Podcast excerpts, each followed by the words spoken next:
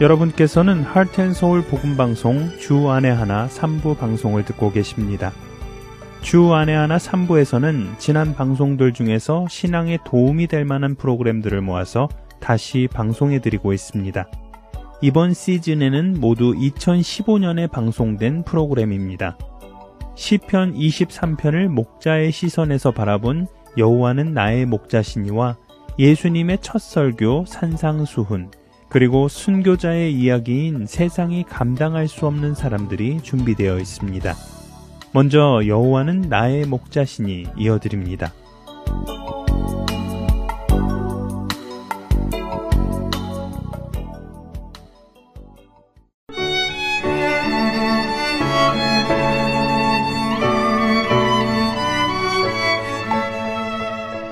애청자 여러분 안녕하세요. 여호와는 나의 목자시니 진행의 강승규입니다. 네 가지 조건이 충족되지 않으면 눕지 않는다는 양, 그 양을 누일 수 있는 것은 오직 목자의 헌신과 능력이라는 것을 지난 시간 알아보았습니다.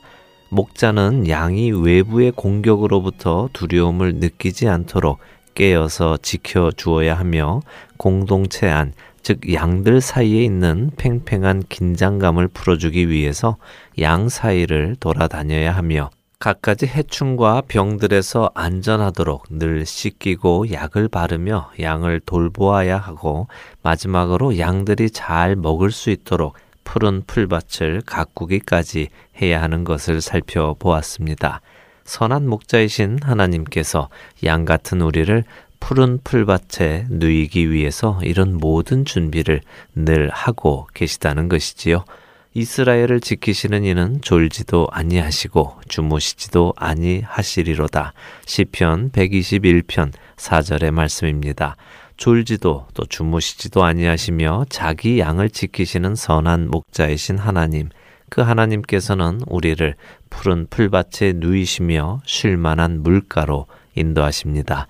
오늘은 여러분들과 쉴만한 물가로 인도하시는 목자에 대해 생각해 보려 합니다. 현대를 살아가는 우리는 언제 어디서나 손쉽게 물을 구해 마실 수 있습니다. 정수기, bottled water, 또 수돗물까지 말이죠. 그렇기에 갈증을 느껴보는 경우가 그렇게 많지 않습니다. 현대인들이 갈증을 느끼는 경우는 주로 운동 후에 느껴보는 정도나 더운 여름 날씨에 땀을 많이 흘렸을 때 정도가 되겠지요. 하지만 그런 경우에도 대부분은 갈증을 느끼는 그때 바로 갈증을 해소할 수 있기에 물에 대한 귀중함과 고마움을 잘 모르고 넘어가게 됩니다. 사실 우리 몸의 70%는 수분이라고 하지요. 그것은 동물들도 마찬가지입니다. 이렇게 몸의 많은 부분을 수분이 차지하고 있기에 물은 동물들의 정상적인 신진 대사를 위해 반드시 필요한 요소입니다. 수분이 바로 우리 몸 각 세포의 일부가 되어서 탄력을 주며 생명의 기능을 유지시켜 준다고 하는데요. 그래서 물은 양들의 생기와 힘 그리고 활력을 결정해주는 필수 요소라고 합니다. 그렇기에 수분 공급이 모자르게 되면 신체적으로 이상이 오기 시작하고 심할 경우에는 치명적인 손상을 몸에 입힐 수도 있다고 하는데요. 우리 몸의 수분이 1, 2%만 부족해도 우리는 갈증을 느낍니다. 수분이 5%에서 8%가 부족하면 우리 몸은 체온 조절 능력을 상실하게 되고요. 맥박과 호흡이 증가하고 집중력에 장애가 오며 현기증과 혼돈한 생각이 온다고 합니다. 그리고 수분 부족이 10%에 달하면 사망에까지 이르게 될 수 있다고 하네요. 다시 한번 물의 귀중함을 생각하게 됩니다. 그런데 양들에게 이런 물을 공급해 줄 수 있는 것은 역시 목자 외에는 없습니다. 목자는 자신의 양들에게 먹일 물을 어디에서 구할지 늘 노력하고 부지런히 수고해서 준비해야 합니다. 일반적으로 양들은 세 가지 방법으로 물을 얻게 되는데요. 첫째는 풀잎에 맺힌 이슬을 통해서입니다. 두 번째는 깊은 우물, 그리고 세 번째는 샘물이나 시냇물이지요. 놀라운 사실은 양이 매일 아침 풀잎에 맺힌 이슬을 흡족하게 먹을 수 있다면 양은 따로 물을 먹지 않고도 여러 달을 견딜 수 있다고 합니다. 그렇기에 부지런한 목자는 동이 트기 전에 일어나서 양들을 이끌고 풀숲으로 나아가 양들이 이슬을 충분히 먹을 수 있도록 해주는데요. 이른 아침 양을 위해 일어나는 목자는 양을 사랑하지 않으면 할 수 없겠지요. 이렇게 이른 아침 목자를 따라 풀숲에 가서 이슬을 풍족히 먹고 하루를 보낼 수 있는 양의 모습 속에서 여러분들은 우리의 모습을 연상하실 수 있으십니까?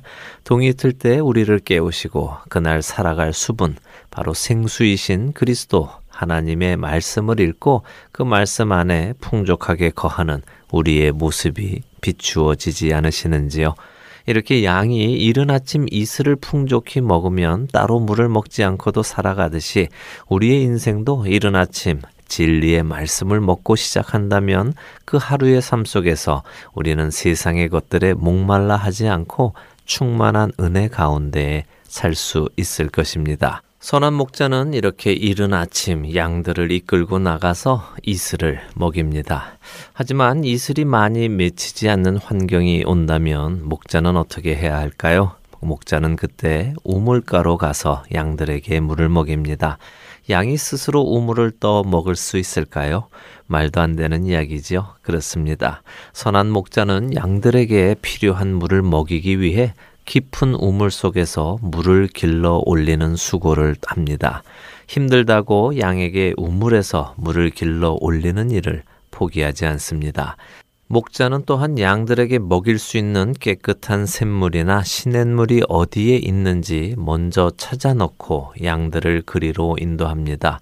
무작정 양들을 이끌고 시냇물을 찾아 헤매다가 좋은 시냇물을 만나면 먹이고 만나지 못하면 못 먹이고 하는 것이 아닙니다.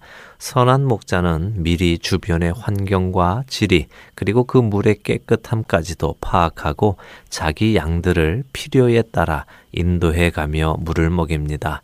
깨끗한 물을 먹이는 것은 양에게 반드시 필요한 일입니다. 이것은 양에게만 해당되는 일은 아니지요. 오염되고 더러운 물을 먹는다는 것은 곧 그 몸의 건강을 해치고 생명에 치명적인 영향을 끼치는 일입니다.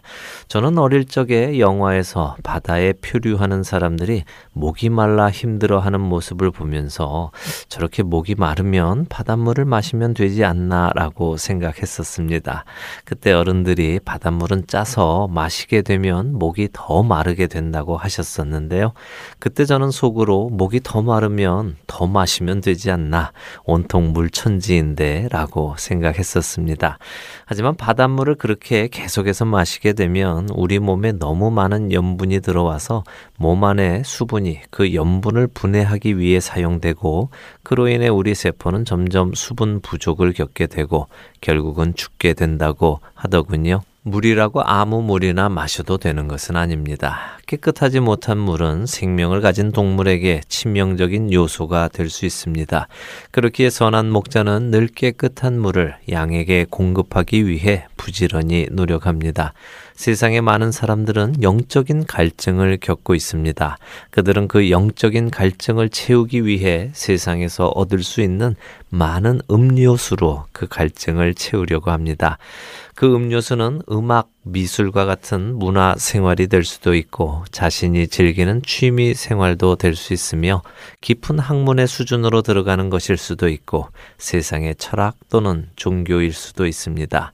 하지만 그것들은 잠시 갈증을 해소시킬 수는 있겠지만 결코 갈증의 원인을 해결해 줄 수는 없습니다. 예수께서 대답하여 이르시되 이 물을 마시는 자마다 다시 목마르려니와 내가 주는 물을 마시는 자는 영원히 목마르지 아니하리니 내가 주는 물은 그 속에서 영생하도록 솟아나는 샘물이 되리라.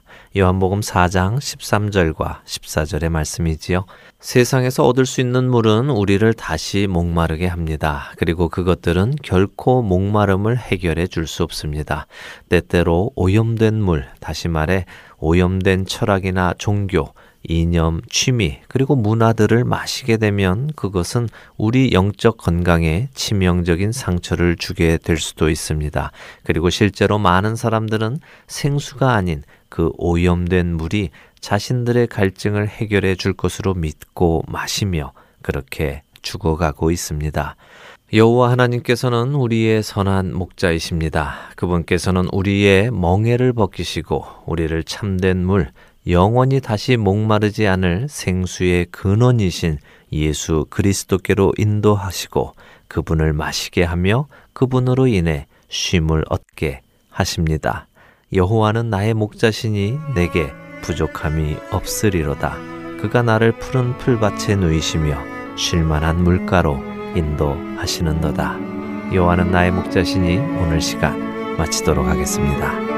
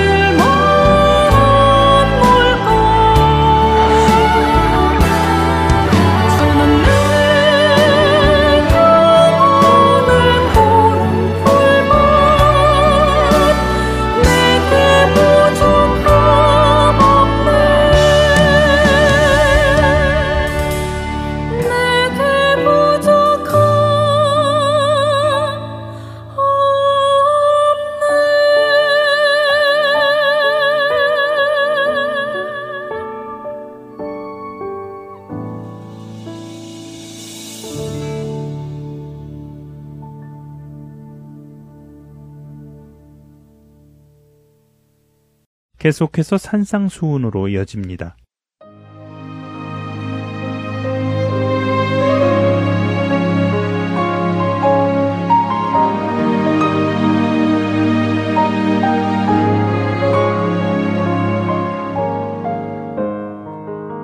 할텐 서울 복음 방송 애청자 여러분 안녕하세요.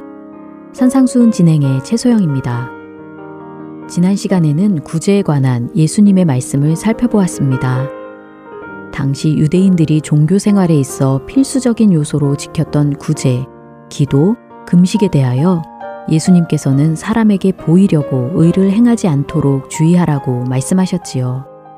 외식하는 자들은 사람에게 영광을 받으려고 구제를 하였으나 예수님께서는 구제를 은밀히 하라고 하시며 은밀한 중에 보시는 너희 아버지께서 갚으시리라고 하셨습니다.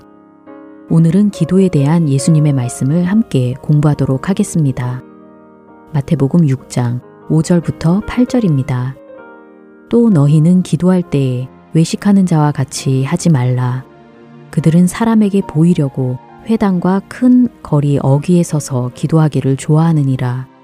내가 진실로 너희에게 이르노니 그들은 자기 상을 이미 받았느니라. 너는 기도할 때에 내 골방에 들어가 문을 닫고 은밀한 중에 계신 내 아버지께 기도하라. 은밀한 중에 보시는 내 아버지께서 갚으시리라. 또 기도할 때에 이방인과 같이 중언부언하지 말라. 그들은 말을 많이 하여야 들으실 줄 생각하느니라. 그러므로 그들을 본받지 말라. 구하기 전에 너희에게 있어야 할 것을 하나님 너희 아버지께서 아시느니라. 예수님께서는 우리가 따르지 말아야 할 잘못된 기도의 모습 두 가지에 대해 말씀하여 주십니다. 첫 번째는 외식하는 자와 같이 사람에게 보이려고 하는 기도이고요. 두 번째는 이방인과 같이 중언부언하는 기도입니다. 지난 시간에 살펴보았던 구제에 관한 말씀에서 예수님은 바리새인들이 사람에게 보이려고 사람에게서 영광을 받으려고 구제하는 것을 지적하시며 은밀하게 하라고 하셨는데요.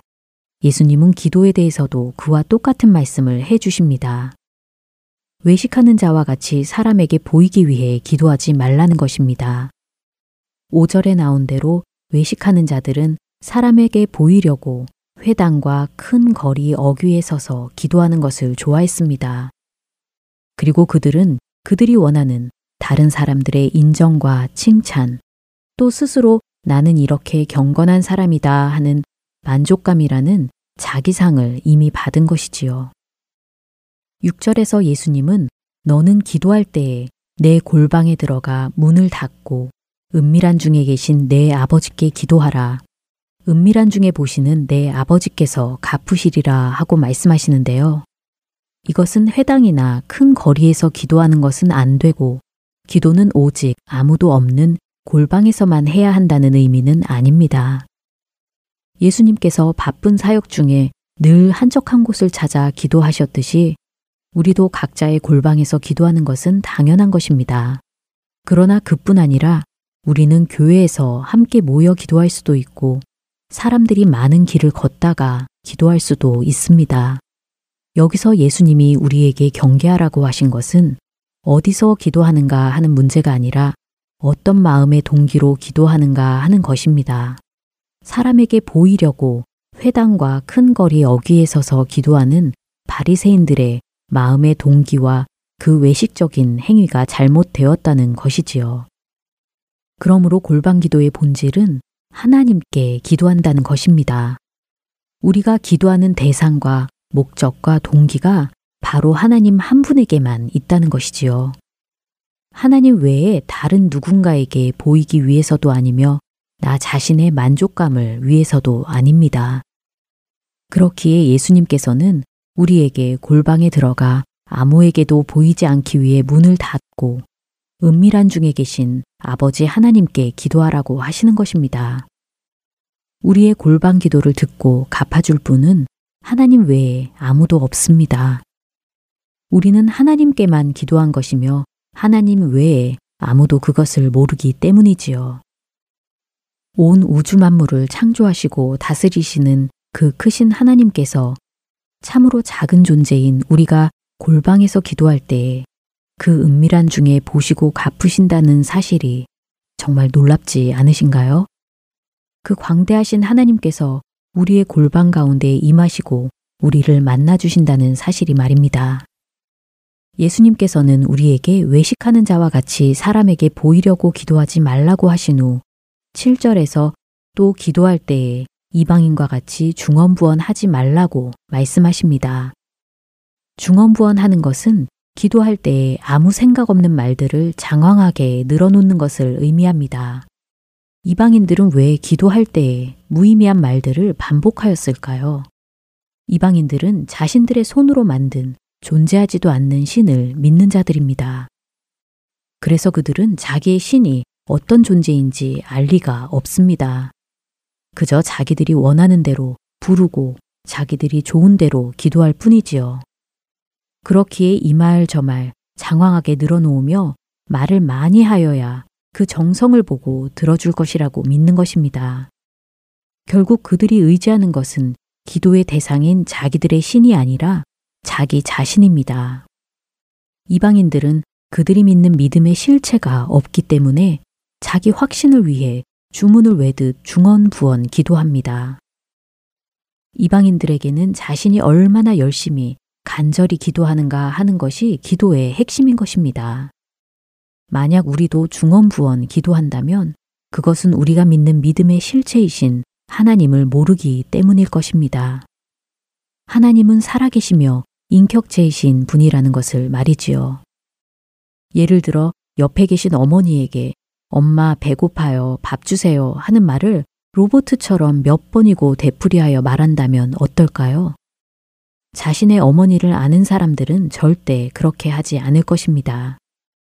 이와 마찬가지로 우리가 살아계셔서 우리의 기도를 듣고 계시는 하나님을 안다면 중언부언 할 필요가 없는 것이지요. 그렇기에 예수님께서는 우리에게 기도할 때에 이방인들과 같이 중언부언 하지 말고 그들을 본받지 말라고 하십니다.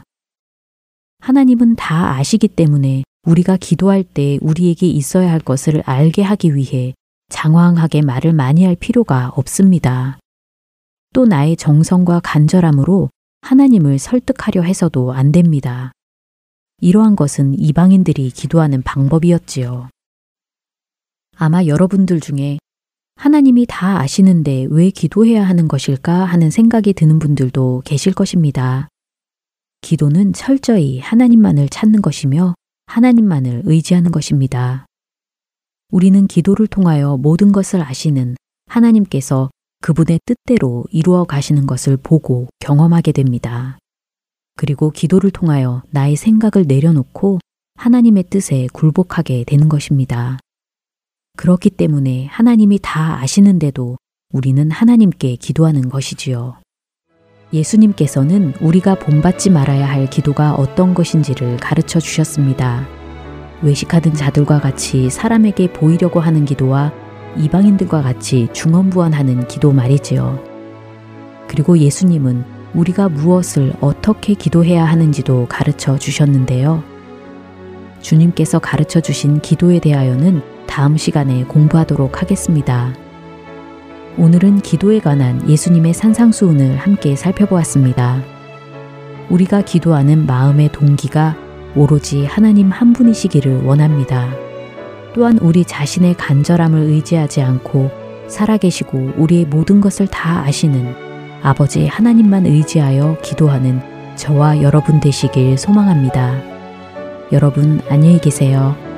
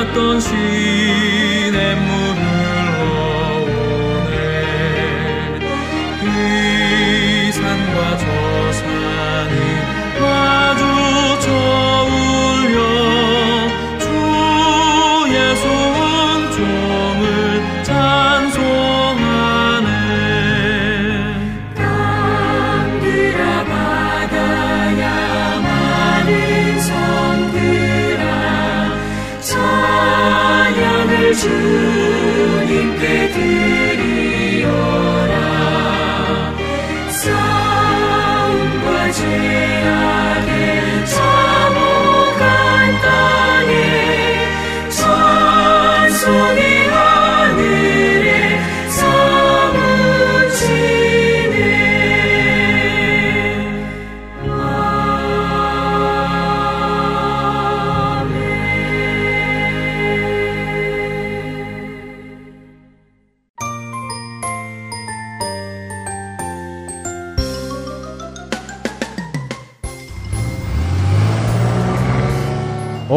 잠시만요. 길 좀 묻겠습니다. 여기서 downtown 가려면 어떻게 가야 돼요? downtown이요?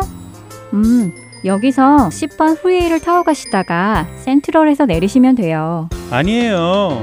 그것보다는 저 앞으로 가서 Grand Avenue를 타고 가시면 더 빨라요. 에이, 그것보다는 seventeen freeway가 덜 막히죠. 다운타운으로 가는 길은 여러 가지입니다. 그러나 하나님께 가는 길은 오직 한 길밖에 없습니다. 바로 길이요 진리요 생명 되신 예수 그리스도를 통해서만입니다. 할텐 서울 복음 방송은 길 잃은 영혼들을 생명의 길로 인도합니다. 영혼을 살리고 세우는 할텐 서울 복음 방송 홈페이지 www.heartandsoul.org와 스마트폰 앱으로 만나실 수 있습니다.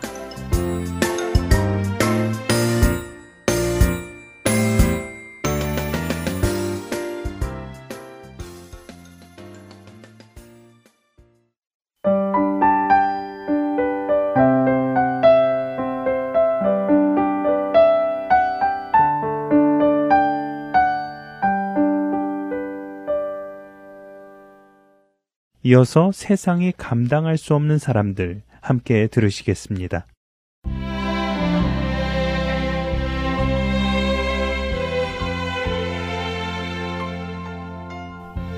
여러분 안녕하세요. 세상이 감당할 수 없는 사람들 진행의 강순규입니다. 행복 지수라는 말을 들어보셨습니까? 생활 환경과 그 삶의 질을 측정하여 수치화한 것을 행복 지수라고 합니다. 경제협력개발기구인 OECD는 가입국 총 34개국을 대상으로 이 행복 지수를 측정했습니다. 과연 우리 조국 한국 사람들은 자신들이 행복하다고 느끼며 살아갈까요? 총 34개국 중 한국은 행복 지수 26위를 나타냈습니다. 경제적으로는 세계 10위 안팎으로 놀라운 성장을 이루었지만 그 경제 성장이 꼭 행복을 가져다 주는 것은 아니라는 사실을 우리는 이를 통해서도 알 수 있습니다. 행복이란 무엇일까요? 사전에서 행복은 생활에서 충분한 만족과 기쁨을 느끼어 흐뭇함 또는 그런 상태라고 정의합니다. 행복의 의미가 이렇다면 여러분들은 스스로 행복하다고 느끼고 계십니까? 여러분의 생활 속에서 충분한 만족과 기쁨을 느끼시는지요? 만일 행복을 느낀다면 그 행복은 어디에서 오는 것입니까? 무엇이 여러분을 행복하게 만듭니까? 여러분의 튼튼한 사업과 직장입니까? 혹은 충분하게 저축된 재정입니까? 어쩌면 자녀들의 성공이 될 수도 있겠군요. 만일 어떤 한 남자가 나이가 40이 되어도 결혼도 하지 않고 부유하지도 않으며 늘 사람들에게 살해의 협박과 경고를 받으며 살아가고 있다면 그 사람은 행복한 사람이라고 여러분들은 말할 수 있으시겠습니까? 만일 여러분들이 그런 상황에 놓여 있었다면 여러분들은 여러분 스스로를 행복하다고 생각하시겠는지요? 오늘 여러분들에게 소개해 드릴 이 사람은 이런 상황 속에서도 자신을 행복한 사람이라고 말합니다. 왜 그럴까요? 무엇이 그에게 자신이 행복한 사람이라고 생각하게 할까요? 그렇습니다. 그에 대한 대답은 오직 예수 그리스도입니다. 오늘 여러분들께 소개해 드릴 세상이 감당하지 못했던 사람은 샤바즈 바티라는 파키스탄 그리스도인 형제입니다. 샤바즈 바티는 먼 옛날의 사람이 아니라 우리와 같은 시대를 살아간 사람입니다. 그는 1968년에 태어나 파키스탄 정부의 유일한 크리스찬 장관으로 살았던 사람입니다. 오늘은 여러분들과 그의 이야기를 들어보겠습니다.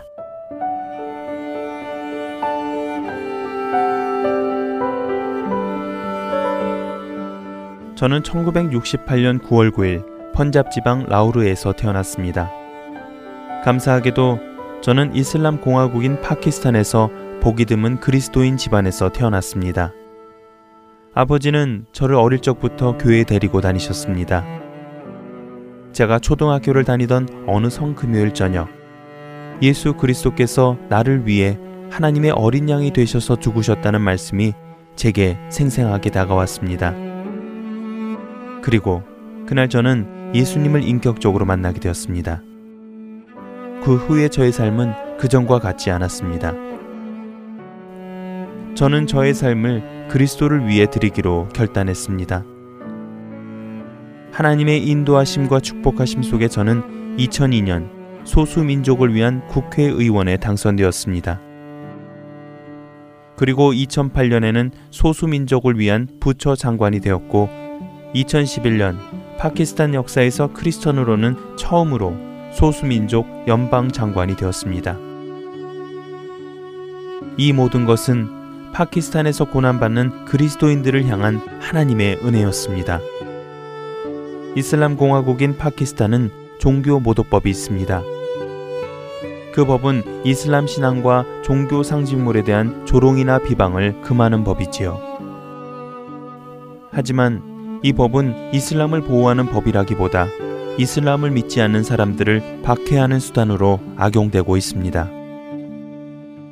이 법을 악용하는 사람들은 알라를 유일신으로 믿지 않고 그리스도를 하나님으로 믿는 것이 곧 알라를 모독하는 것이라 주장합니다. 실제로 이 법으로 인해 많은 그리스도인들이 현재 죽어가고 있습니다. 얼마 전 아시아비비라는 그리스도인 자매는 바로 이 신성 모독법으로 인해 사형 선고를 받았습니다. 저는 이 법이 없어져야 한다고 믿습니다. 그렇기에 이 종교 모독법 반대 운동을 파키스탄에서 시작하였습니다. 바로 이런 이유로 인해 이슬람 극단주의자들로부터 저는 살해 협박을 받고 있습니다. 그리고 그들의 암살 대상 1호로 놓여져 있습니다. 사람들은 종종 제게 묻습니다.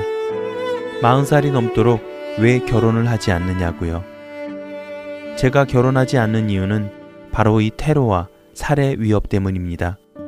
언제 죽을지 모르기 때문이지요. 사도 바울도 고린도전서 7장 26절에서 임박한 환란으로 말미암아 사람들이 독신으로 지내는 것이 좋다고 하지 않습니까? 저는 죽는 것이 두렵지 않습니다. 왜냐하면 우리를 위해 생명까지 주신 예수 그리스도를 믿기에 그렇습니다. 얼마 전 탈레반 대표에게 전화가 왔습니다. 그는 저에게 종교 모독법을 수정하거나 이 문제에 대해 이야기를 하면 살해될 것이라고 했습니다. 그러나 저를 이 자리에 있게 하신 분은 하나님이시며 이것은 많은 파키스탄 크리스천들의 기도의 응답입니다. 우리는 실천을 통해 우리의 신앙과 복음을 나타내야 할 때입니다. 우리가 그리스도를 따르는 자들임을 증명해야 할 때입니다. 저는 예수님을 위해 살고 예수님을 위해 죽을 것입니다. 훗날 주님을 위하여 제 생명을 희생할 수 있다면 저는 행복한 사람일 것입니다.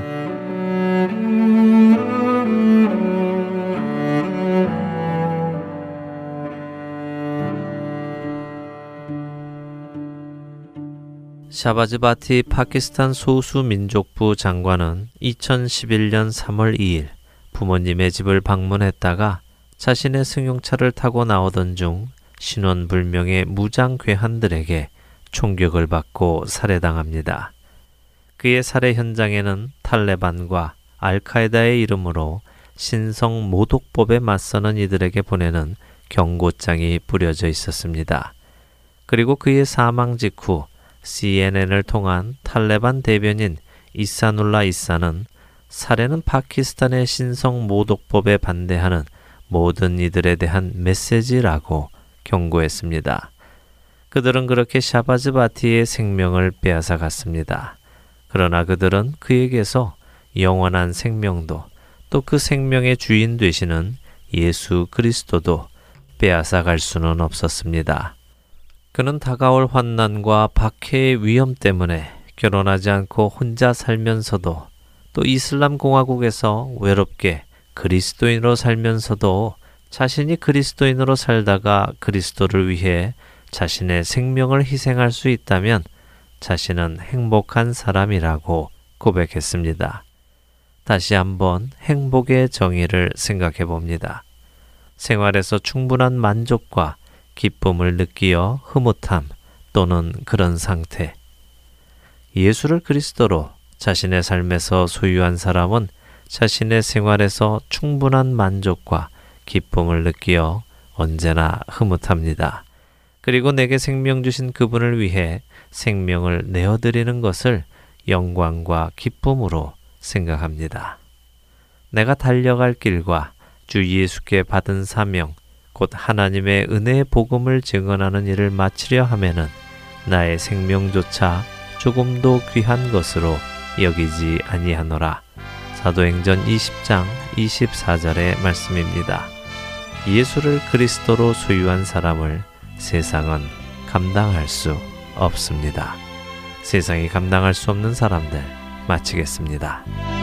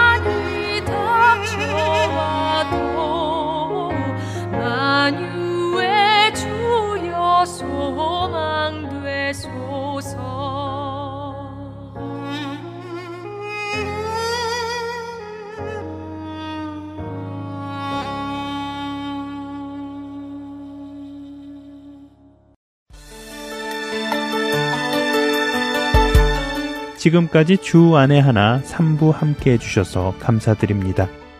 방송을 더 듣고 싶으신 분들은 홈페이지 www.heartandsoul.org에서 특별 방송을 클릭하셔서 들으실 수 있습니다.